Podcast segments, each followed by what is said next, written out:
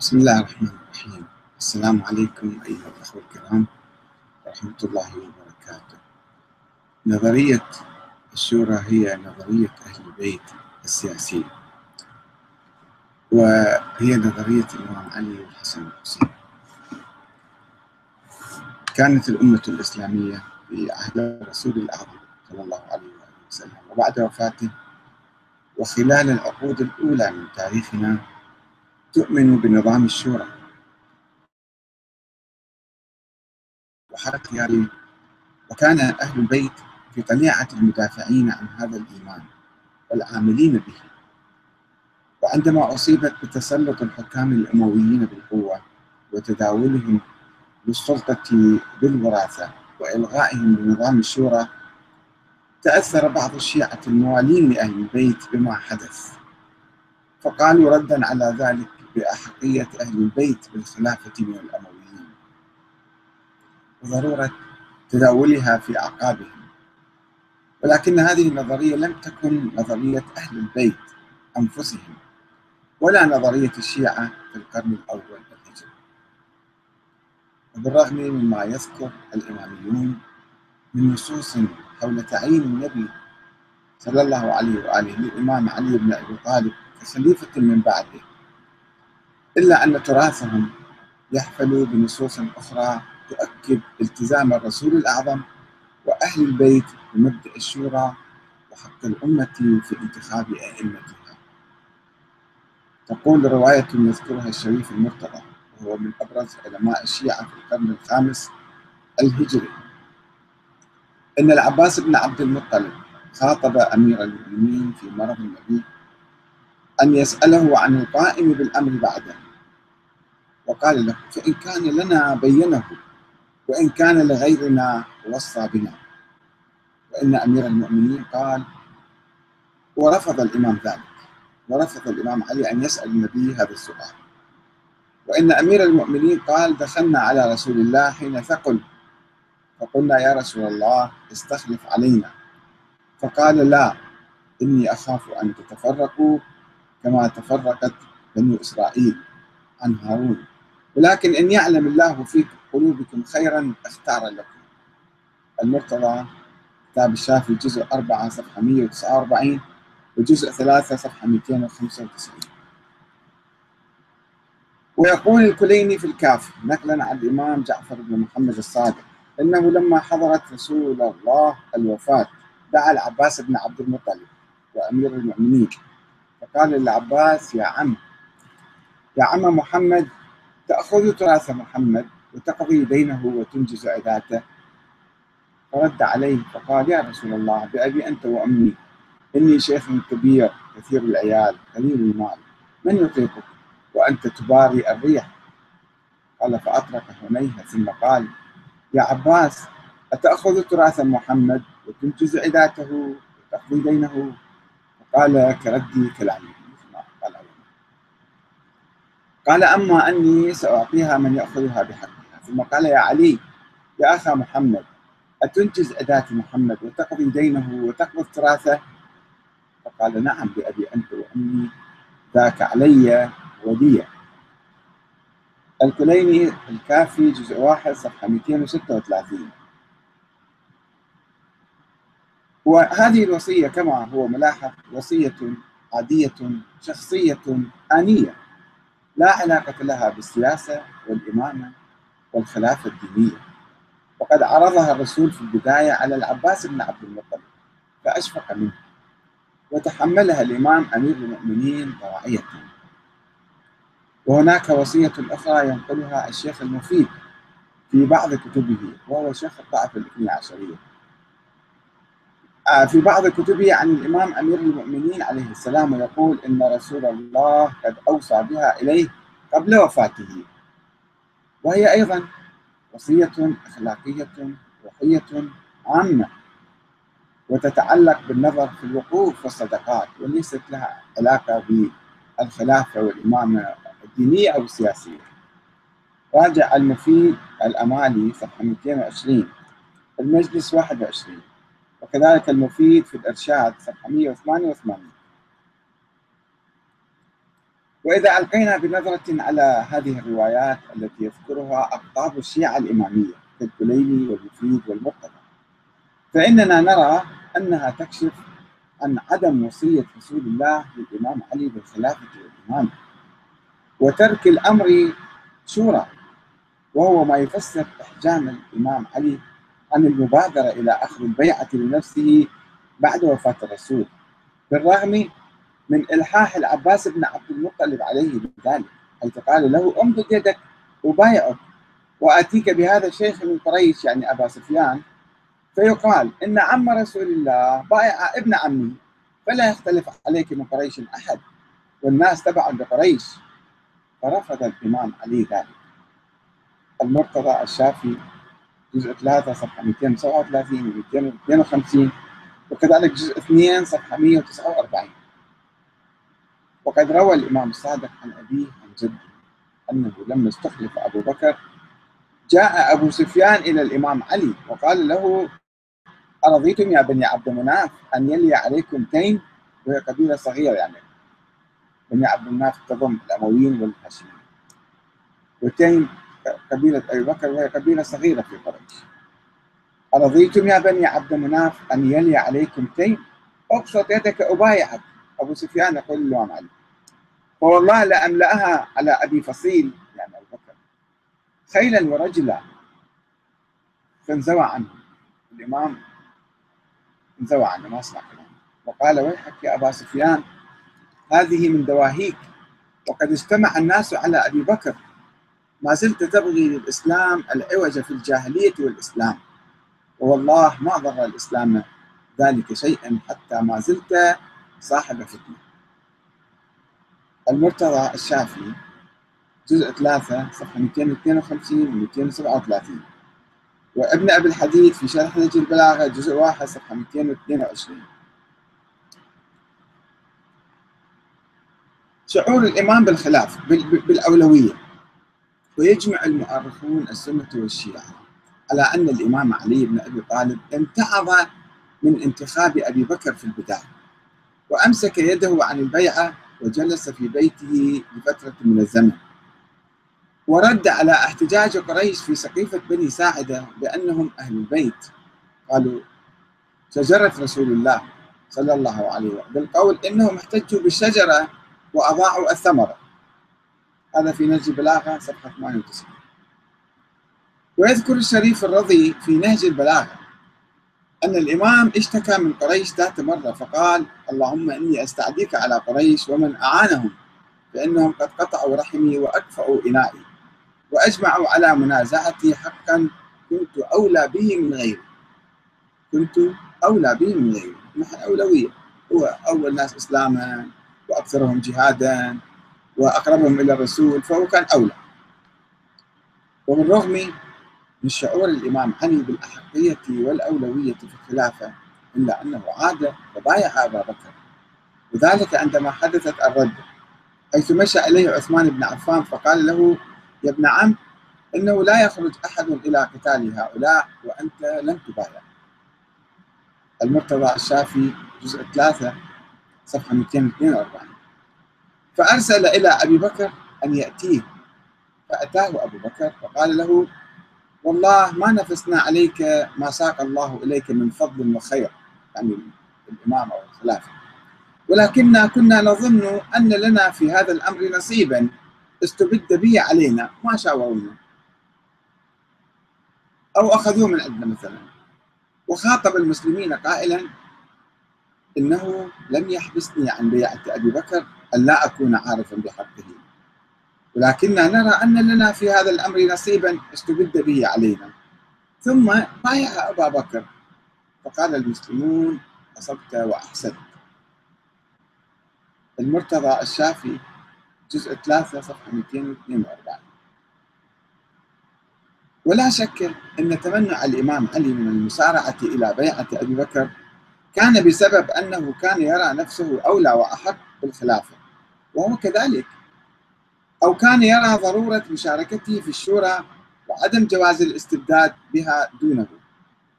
وقد سأله رجل من بني أسد كيف دفعكم قومكم عن هذا المقام وأنتم أحق به؟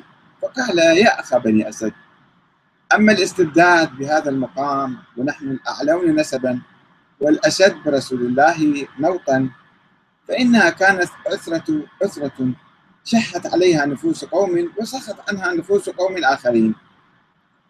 الكليني في روضة الكافي صفحة 231 وخطبة 162 والصدوق في علل الشرائع جزء واحد صفحة 146 وقد قال الإمام أمير المؤمنين في الخطبة المعروفة بالشقشقية أما والله لقد تقمصها فلان وإنه ليعلم أن محلي منها محل القطب من الرحى. ينحدر عني السيل ولا يرقى إلي الطير. فسدلت دونها ثوبا وقريت عنها كشحا. وطفقت أرتئي بين أن أصول بيد جذاء أو أصبر على طخة عمياء يهرم فيها الكبير ويشيب فيها الصغير. ويكدح فيها مؤمن يلقى. فرأيت أن صبر على هاتا أحجى. فصبرت وفي العين كذا وفي القلب شجا أرى تراثي نهبة حتى إذا مضى الأول بسبيله فأتلى بها إلى فلان بعده. فصبرت على طول المدة وشدة المحنة. حتى إذا مضى لسبيله جعلها في جماعة زعم أني أحدهم. يا لله وللشورى متى اعترض الريب في مع الأول منهم؟ حتى صرت أقرن إلى هذه النظائر طبعا بالرغم من يعني أن هذه خطوة مرسلة ولكنها لا تتضمن النص بالخلافة. وهناك رواية أخرى عن زيد بن علي عن الإمام أمير المؤمنين يقول فيها بايع الناس أبا بكر وأنا أولى بهم مني بقميصي هذا وكظمت غيظي وانتظرت أمري وألزقت كلكلي بالأرض. المرتضى ينقل هذه الرواية في الشافي جزء 3 صفحة 110 وفي هذه الخطب يشير الإمام علي بن أبي طالب إلى أولويته بالخلافة وأحقيته بها.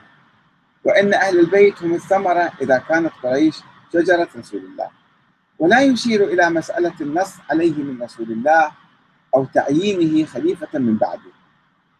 وينقل الكليني رواية عن الإمام محمد الباقر يقول فيها أن الإمام عليا لم يدعو إلى نفسه وإنه أقر القوم على ما صنعوا وكتم أمره.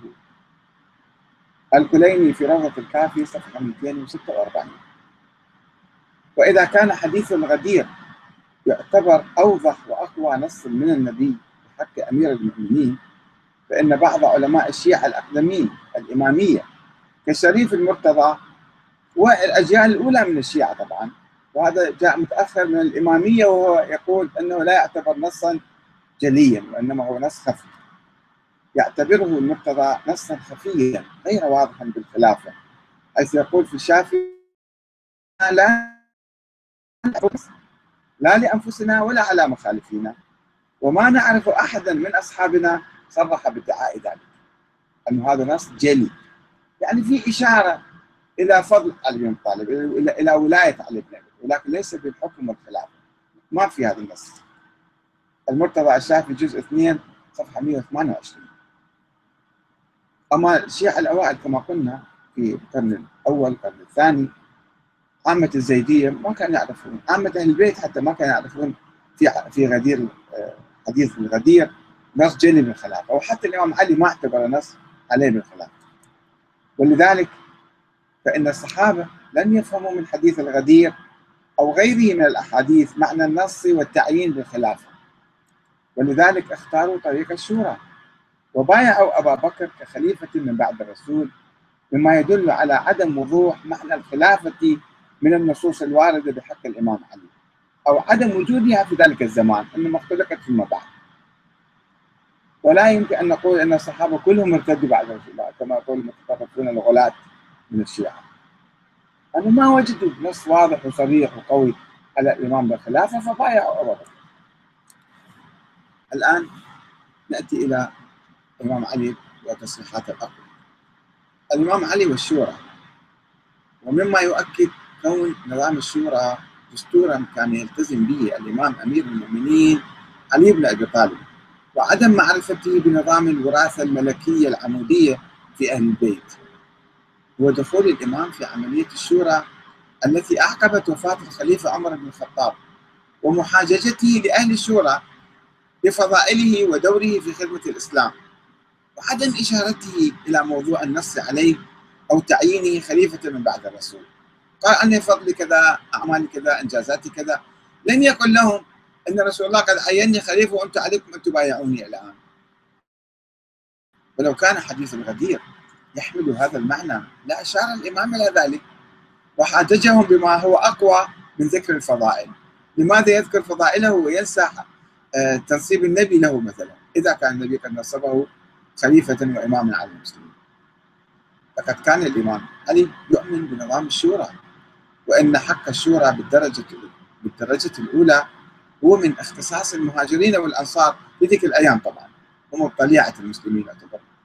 ولذلك فقد رفض بعد مقتل عثمان الاستجابة للثوار الذين دعوه إلى تولي السلطة وقال لهم ليس هذا إليكم هذا للمهاجرين والأنصار. من أمره أولئك كان أميرا اللي أمرهم يعني بالانتخاب. وعندما جاءه المهاجرون والأنصار وقالوا أمدد يدك نبايعك دفعهم فعاودوه ودفعهم ثم عاودوه فقال دعوني والتمسوا غيري واعلموا أني إن أجبتكم ركبت بكم ما أعلم وإن تركتموني فأنا كأحدكم ولعلي أسمعكم وأطوعكم لمن وليتموه أمركم وأنا لكم وزيرا خير لكم مني أميرا. هذا موجود في نهج البلاغة ومشى إلى طلحة والزبير فعرضها عليهما. لما كانوا يداولون في مسألة الخلافة بعد عثمان هو راح إلى طلحة والزبير قال يا إذا تبدون تصيرون أنتم حكام وأمراء تعالوا أنا بايعكم فقال من شاء منكما بايعته. فقال لا الناس بك أرضى. شوفوا الإمام ما بادر إلى يعني استلام الخلافة. لو كان النبي معين خليفة كان هو رأسا قال هذا بعد واجبي وحقي هذا. وأخيرا قال لهم فإن أبيتم فإن بيعتي لا تكون سرا ولا تكون إلا عن رضا المسلمين. ولكن أخرج إلى المسجد فمن شاء أن يبايعني فليبايعني. هذا أيضا في الله. ولو كانت نظرية النص والتعيين ثابتة ومعروفة لدى المسلمين لم يكن يجوز للإمام علي أن يدفع الثوار وينتظر كلمة المهاجرين والأنصار. كما لم يكن يجوز له أن يقول أنا لكم وزيرا خير لكم مني أميرا. هل يجوز له ذلك؟ هل يجوز لنبي مثلا الله عينه نبيا أن يقول أنا يعني اعتبروني مستشار لكم فقيه لكم؟ أنا نبي من الله خلاص. ولكن ولم يكن يجوز له أن يعرض الخلافة على طلحة والزبير ولم يكن بحاجة لينتظر بيعة المسلمين. وهناك رواية في كتاب سليم بن قيس الهلالي أو سليم تكشف عن إيمان الإمام علي بنظرية الشورى وحق الأمة في اختيار الإمام حيث يقول في رسالة له الواجب في حكم الله وحكم الإسلام على المسلمين بعدما يموت إمامهم أو يقتل أن لا يعملوا عملا ولا يحدثوا حدثا ولا يقدموا يدا ولا رجلا ولا يبدأوا بشيء قبل أن يختاروا لأنفسهم إماما عفيفا عالما ورعا عارفا بالقضاء والسنة. كتاب سليم بن قيس الهلالي صفحة 182 والمجلسي بحار الأنوار جزء 8 صفحة 555 من الطبعة القديمة وعندما خرج عليه طلحة والزبير احتج عليهما بالبيعة وقال لهما بايعتماني ثم نكثتما بيعتي ولم يشر إلى موضوع النص عليه من رسول الله أنه أنا الإمام اللي الله معيني والنبي معين ليش أنتم تخرجون عليه؟ قال أنتم بايعتوني ما دام بايعتوني ليش تخرجون عليه؟ وكل ما قاله للزبير وتراجع عن قتاله هو أن ذكره بقول رسول الله له لتقاتلنه وأنت له ظالم. وقال الإمام علي لمعاويه الذي تمرد عليه أما بعد فإن بيعتي بالمدينة لزمتك وأنت بالشام لأنه بايعني القوم الذين بايعوا أبا بكر وعمر وعثمان فلم يكن للشاهد أن يختار ولا للغائب أن يرد يعني العاصمة هي التي تقرر وإنما الشورى للمهاجرين والأنصار إذا اجتمعوا على رجل فسموه إماما كان ذلك لله رضا. خلاص شورى كل فكر الإمام بالشورى. إذا فقد كانت الشورى هي أساس الحكم في نظر الإمام علي. وذلك في غياب نظرية النص والتعيين التي لم يشر إليها الإمام في أي موقف من مواقفه. وقد كان الإمام علي عليه السلام ينظر إلى نفسه كإنسان عادي غير معصوم ويطالب الشيعة والمسلمين أن ينظروا إليه كذلك. ويحتفظ لنا التاريخ برائحة من روائعه التي ينقلها الكليني في الكافي والتي يقول فيها إني لست في نفسي بفوق أن أخطئ ولا آمن ذلك من فعلي إلا أن يكفي الله من نفسي ما هو أملك به مني. هذا الكليني روضة الكافي صفحة 292 و 293 والمجلس بحار الأنوار صفحة 74 جزء آه، جزء 74 صفحة 309 ويتجلى إيمان الإمام علي بالشورى دستورا للمسلمين بصورة واضحة في عملية خلافة الإمام الحسن. طبعا هناك نصوص كثيرة أنا أختصرها الآن وإلا أني أزهد في دنياكم هذه من عفة عنز. ما أشتري سلطتكم وخلافتكم بعفة عنز يقول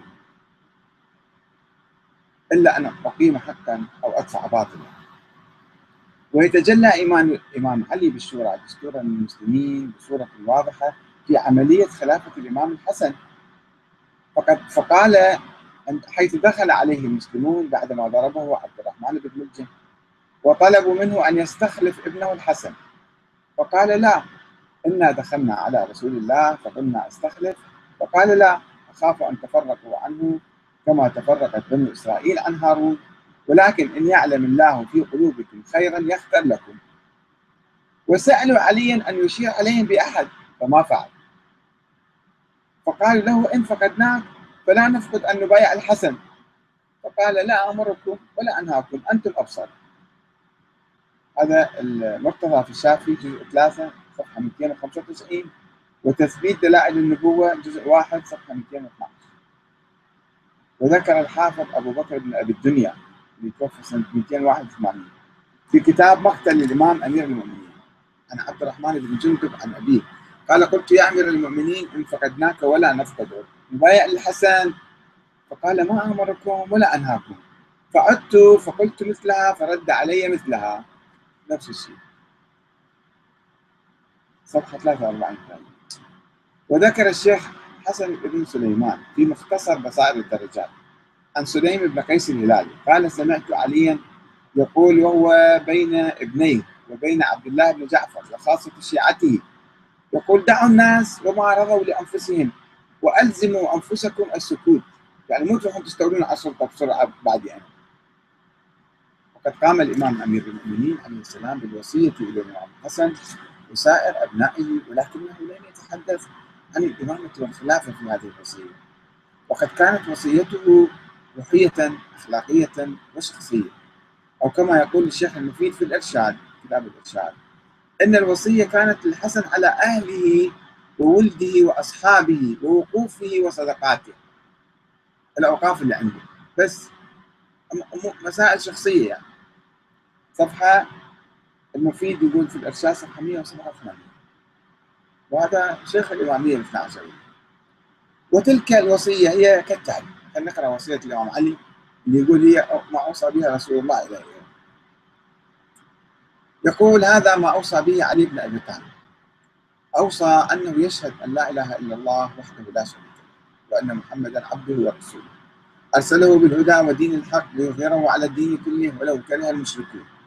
ثم إن صلاتي ونسكي ومحياي ومماتي لله رب العالمين. بذلك أمرت وأنا أو من المسلمين. ثم إني أوصيك يا حسن وجميع ولدي وأهلي ومن بلغه كتابي أن تتقوا الله ورب ربكم ولا تموتن إلا وأنتم مسلمون. واعتصموا بحبل الله جميعا ولا تفرقوا فإني سمعت رسول الله صلى الله عليه وآله يقول صلاح ذات البين أفضل من عامة الصيام والصلاة وإن المعرة حلقة الدين. فساد فساد ذات البين. ولا قوة إلا بالله. انظروا ذوي أرحامكم فصلوهم يهون عليكم الحساب. والله الله في الأيتام فلا فلا تغبون أفواههم ولا يضيعون بحضرتكم. والله الله في جيرانكم فإنهم وصية رسول الله. ما زال يوصينا بهم حتى ظننا أنه يورثهم. والله الله في القرآن أن يسبقكم في العمل به غيركم. والله الله في بيت ربكم لا يخلون ما بقيتم فإنه إن خلا لم تناظروا. والله الله في رمضان فإن صيامه جنة من النار لكم. والله الله في الجهاد في سبيل الله بأيديكم وأموالكم وألسنتكم. والله الله في الزكاة فإنها تطفئ غضب الرب. والله الله في ذمة نبيكم فلا يظلمن بين أظهركم. والله الله فيما ملكت أيمانكم انظروا فلا تخافوا في الله لومة لائم يكفكم من أرادكم وبغى عليكم. وقولوا للناس حسنا كما أمركم الله. ولا تتركوا الأمر بالمعروف والنهي عن المنكر. فيولى عليكم شراركم ثم يدعو خياركم فلا يستجاب له. عليكم يا بنية بالتواصل والتبادل. وإياكم والتقاطع والتكاثر والتفرق. وتعاونوا على البر والتقوى. ولا تعاونوا على الإثم والعدوان. واتقوا الله إن الله شديد العقاب. حفظكم الله من أهل بيت وحفظ نبيكم فيكم. استودعكم الله. اقرأوا عليكم السلام ورحمة الله وبركاته.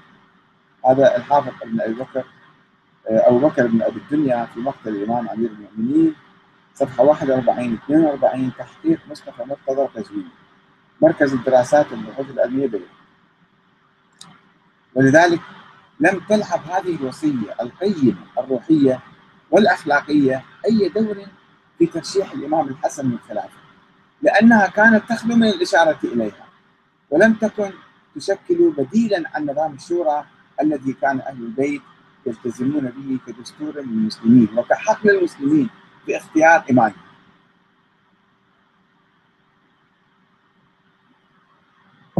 الآن نأتي إلى الإمام الحسن. والإمام الحسين وقد ذكر ابن أبي الحديد في شرح نهج البلاغة أنه لما توفي علي عليه السلام خرج عبد الله بن العباس ابن عبد المطلب إلى الناس فقال إن أمير المؤمنين توفي وقد ترك خلفا فإن أحببتم خرج إليكم وإن كرهتم فلا أحد على أحد.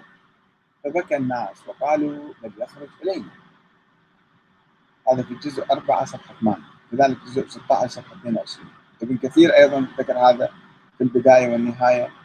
والمسعودي الشيعي هذا في مروج الذهب جزء 2 صفحة 44 وكما هو ملاحظ فإن الإمام الحسن لم يعتمد في دعوة الناس لبيعته على ذكر أي نص حوله من الرسول أو من أبيه الإمام علي.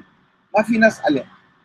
وقد أشار ابن عباس إلى منزلة الإمام الحسن عندما ذكر المسلمين بأنه ابن بنت النبي. وذكر أنه وصي الإمام أمير المؤمنين وصي عادي يعني مش وصي بالخلافة ولكنه لم يبين أن مستند الدعوة للبيعة هو النص أو الوصية بالإمام.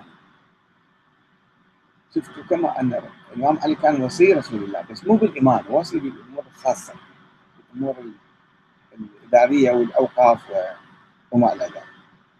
وهذا ما يكشف عن إيمان الإمام الحسن بنظام الشورى. وحق الأمة في انتخاب إمامها. وقد تجلى هذا الإمام مرة أخرى عند تنازله عن الخلافة إلى معاوية. إذا كانت إمام من الله لم يكن يجوز له أن يتنازل عنها إلى أحد. حتى لو يموت في سبيلها كان هو واجب عليه. واشتراطه عليه على معاوية. العودة بعد وفاة معاوية إلى نظام الشورى. إذا هو كان ميت. حيث قال في شروط الصلح على أنه ليس لمعاوية أن يعهد لأحد من بعده. وأن يكون الأمر شورى بين المسلمين. هذا أيضا مجلس يثبت الشيء في بحار الأنوار جزء 44 صفحة 65 باب كيفية المصالحة من تاريخ الإمام الحسن المجتبى. وكتاب الفتنة الكبرى جزء 2 صفحة 130 ولو كانت الخلافة بالنص من الله والتعيين من الرسول كما تقول النظرية الإمامية لن يكون يجوز للإمام الحسن أن يتنازل يتنازل عنها لأي أحد. تحت أي ظرف من الظروف حتى مثل الإمام الحسين.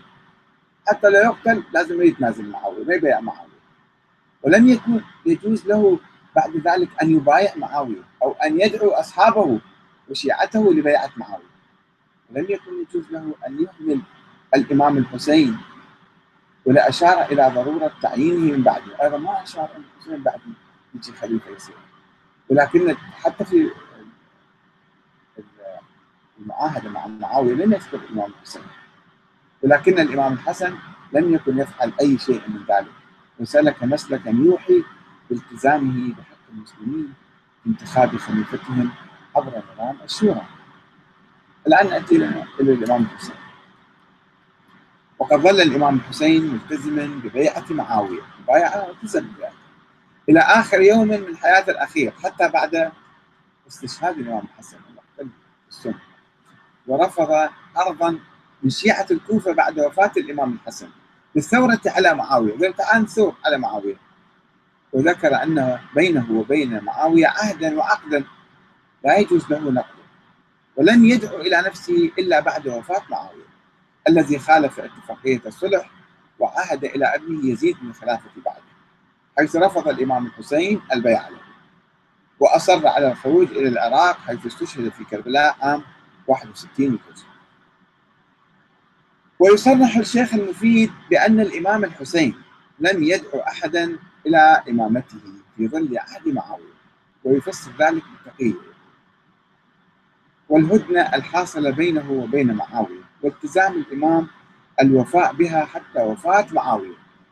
طبعا هاي التقية قصة التقية دائما أنه يفسرون أعمال الأئمة وسياستهم بشكل مخالف ويفترضون أنهم عندهم رأي آخر سرا. ولكن موقف الإمام العلني والعملي هو الحجة على الناس. ولا توجد أي آثار لنظرية النص في قصة كربلاء سواء في رسائل شيعة الإمام شيعة الكوفة إلى الإمام الحسين ودعوته للقدوم عليهم أو في رسائل الإمام الحسين لهم حيث يقول الشيخ المفيد. إن الشيعة اجتمعت في الكوفة في منزل سليمان بن سرد الخزاعي. فذكروا هلاك معاوية فحمدوا الله وأثنوا عليه. فقال سليمان بن سرد إن معاوية قد هلك وإن حسينا قد تقبض عن على القوم ببيعة يعني ما ما بايع. وقد خرج إلى مكة وأنتم شيعته وشيعة أبيه. فإن كنتم تعلمون أنكم ناصروه ومجاهدوا عدوه وتقتل أنفسنا دونه فاكتبوا إليه وأعلموه. وإن خفتم الفشل والوهن فلا تغروا الرجل في نفسه. قالوا لا بل نقاتل عدوه ونقتل أنفسنا دونه. قال فاكتبوا إليه. فكتب إليه. من حسين بن علي من سليمان بن سرد ومسيب بن نجية ورفاعة بن شداد البجلي وحبيب بن مظاهر وشيعته المؤمنين والمسلمين من أهل الكوفة. سلام عليك فإنا نحمد إليك الله الذي لا إله إلا هو. أما بعد فالحمد لله الذي قسم عدوك الجبار العنيد الذي انتزع على هذه الأمة فابتزها أمرها وغصبها فيئها وتأمر عليها بغير رضا منها يعني معاوية.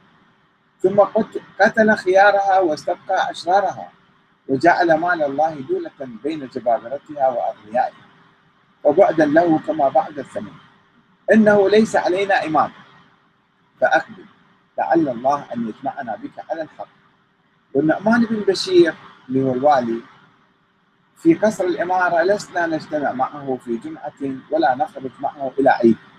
ولو قد بلغنا أنك قد أقبلت إلينا أخرجناه حتى نلحقه بالشام إن شاء الله. فكتب إليهم الحسين. من الحسين بن علي إلى الملأ من المؤمنين والمسلمين. أما بعد فإن هانيا وسعيدا قدم علي بكتبكم. وكان آخر من قدم علي من رسلكم وقد فهمت كل الذي اقتصصتم وذكرتم. ومقالة جلكم.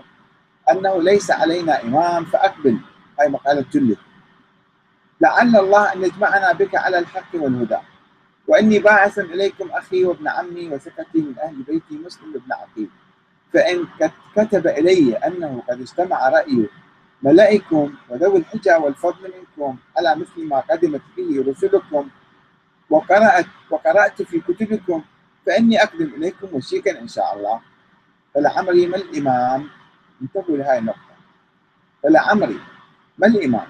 إلا الحاكم بالكتاب القائم بالقسط الدايم بدين الحق الحابس نفسه على ذات الله والسلام.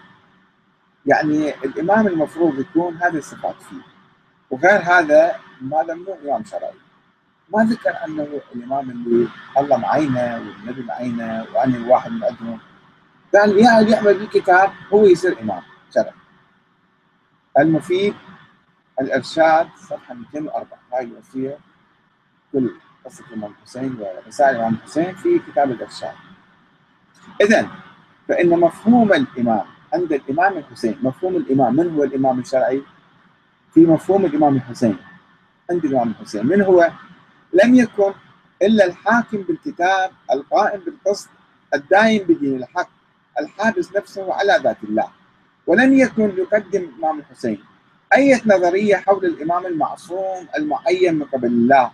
أصلا ما معروفة الفكرة كانت في الأيام ولم يكن يطالب بالخلافة كحق شخصي له لأنه ابن الإمام علي أو أنه معين من قبل الله. أبدا ما أشار إلى ذلك؟ ولذلك فإنه لم يفكر بنقل الإمامة إلى أحد من ولده ولم يوصي إلى ابنه الوحيد الذي ظل على قيد الحياة علي بن الحسين زين العابدين وإنما أوصى إلى أخته زينب أو ابنته فاطمة وكانت وصيته عادية جدا تتعلق بأموره الخاصة وإدارة الأطفال ولا تتحدث أبدا عن موضوع الإمامة والخلافة.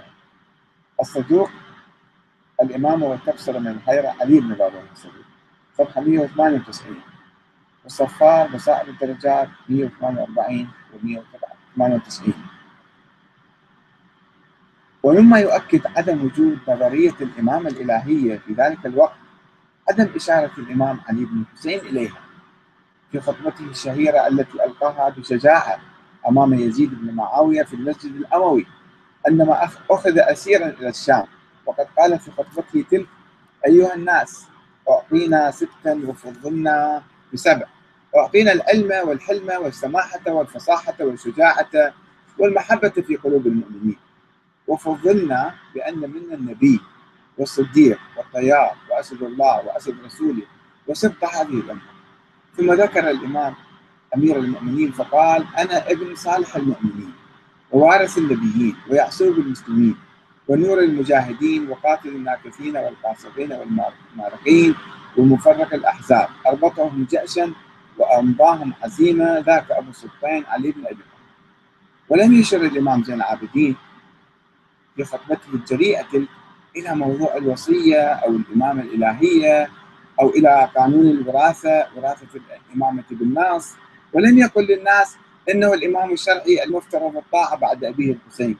وإنما اكتفى بالحديث عن فضل أهل البيت وفضائل الإمام أمير المؤمنين وإنجازاته التاريخية وقد بايع الإمام علي بن الحسين يزيد بن معاوية بعد واقعة الحرب. طبعا بالإكراه ولكن الحسين رفض أن يبايع حتى بالإكراه وقتل. أما زين العابدين فقد بايع. هذا كما يقول 38 الكليني في روضة الكافي صفحة 196